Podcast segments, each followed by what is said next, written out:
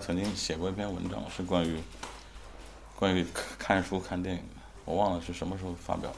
我说，其实有的时候一个艺术作品，这世界上有那么多的艺术作品，有那么多的书和电影，其实很多时候不是是你去，呃，这个这个作者写写完以后跟你其实没什么关系，只有你做好了所有的准备，你才会遇到这本书。这本书它永远存在。有些历文艺作品在时间史上它已经存在了很多年，但它跟你生命没有关系。当你有一天你的生命，里头所有的准备工作做好了，这本书就会出现在你生命中，而你可以读它，或者一部电影。我觉得这个这种金风玉露一相逢的感觉特别美好。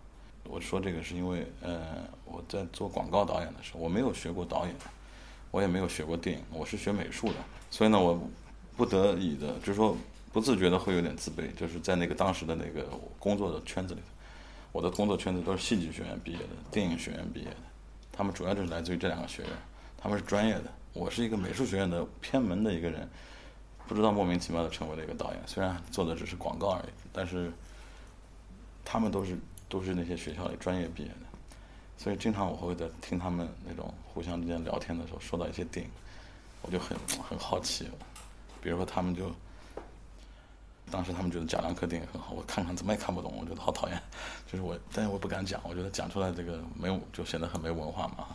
而且我是导演，他们是摄影师、美术师，他们是我的团队中比我稍微还要听听我话的一些人。他们一讲，我就心里很虚，我就觉得我要看一下。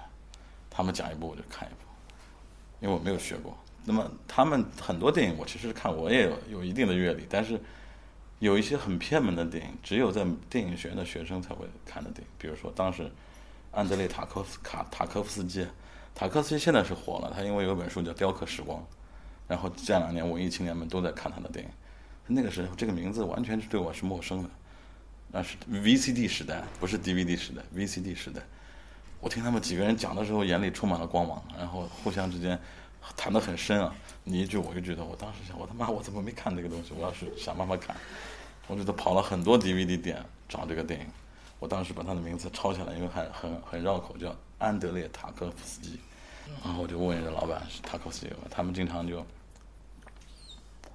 问了很多遍，哪一个名字我仔细的跟他们讲，都都没有。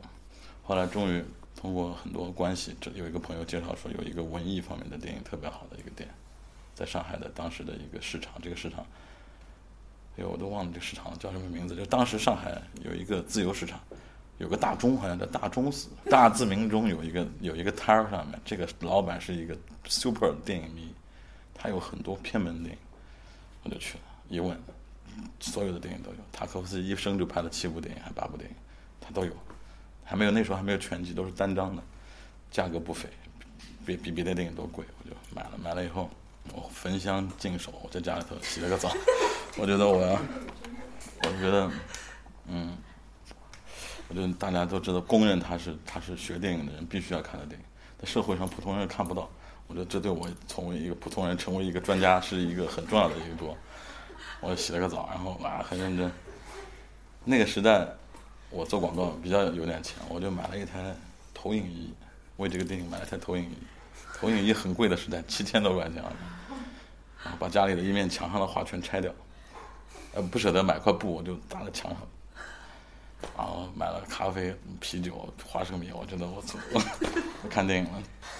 开始的时候是这样的，半个小时之后我就睡着了，睡着，睡着以后，我醒来以后特别自卑，我觉得妈怎么了这个？为什么那么好的电影我看了会睡着呢？这个对我来说现在是个笑话，当时对我很折磨，因为我觉得我特别没文化，我怎么可以看不懂这个大师的作品呢？我太自卑了。然后呢？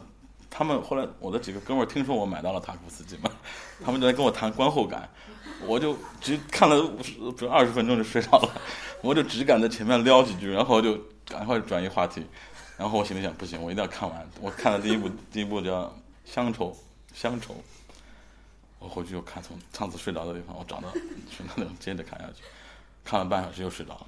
他那电影特别长，两个多小时，我看睡着以后，我我我特别痛苦。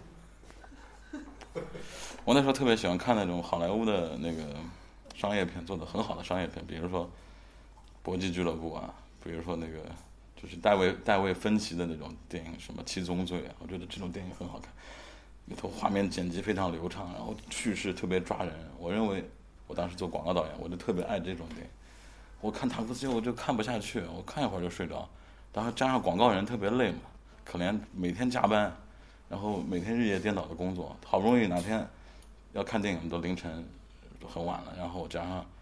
平时工作又累，一会儿就睡着了。我大概一部《乡愁》看了四次都看完了，看完就断掉了。我也没 没有特别感动，但他们讲了，我就能跟他们聊了嘛。我觉得画面很好，非常好，那个调度调度非常好，大摇臂啊，那个镜头特别好，他们就觉得我很专业。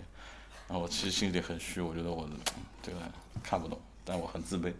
然后后来二零零三年开始创作自己的作品。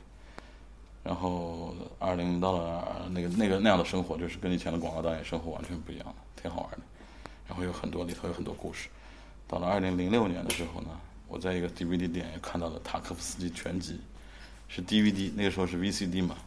我想我现在要买一套 DVD，因为画质好嘛。我又买了一台新的投影仪，我就开始看。我一看我特别感动，我全看懂了，而且我也没睡着。哦，喜欢极了，我特别感动。我当时就觉得，怎么可能以前就完全，我就是差了前后差了五年到六年吧，怎么会那个时候就完全看不懂？哦，我觉得很奇怪，我就把他所有的电影去看了一遍，几乎就是每部都很喜欢，他好几部都特别特别感动我。那我就开始思考这个问题了嘛。其实我就说，有很多很好的电影，但是被很多人诟病说不好。嗯，这个电影其实不是为每一个人而存在的，特别是很好的作者电影，他只为。他的观众能看得懂他的观众存在，而且你也不一定就是每个人都有资格或者说有必要去看懂他。当你只有准备了你的生命中所有的跟他有关的能量或者所有的东西跟匹配的东西都准备好了，他就在你的生命中就展现出来了。所以电影我觉得也是一面镜子。塔科夫斯基有个电影特别好的叫《镜子》，这个我说看到这个之后我就想起来，我说其实电影本身也是一面镜子，艺术作品都是一面镜子。在里头，其实看到的是你自己，是我的看法，也是关于电影的一个故事。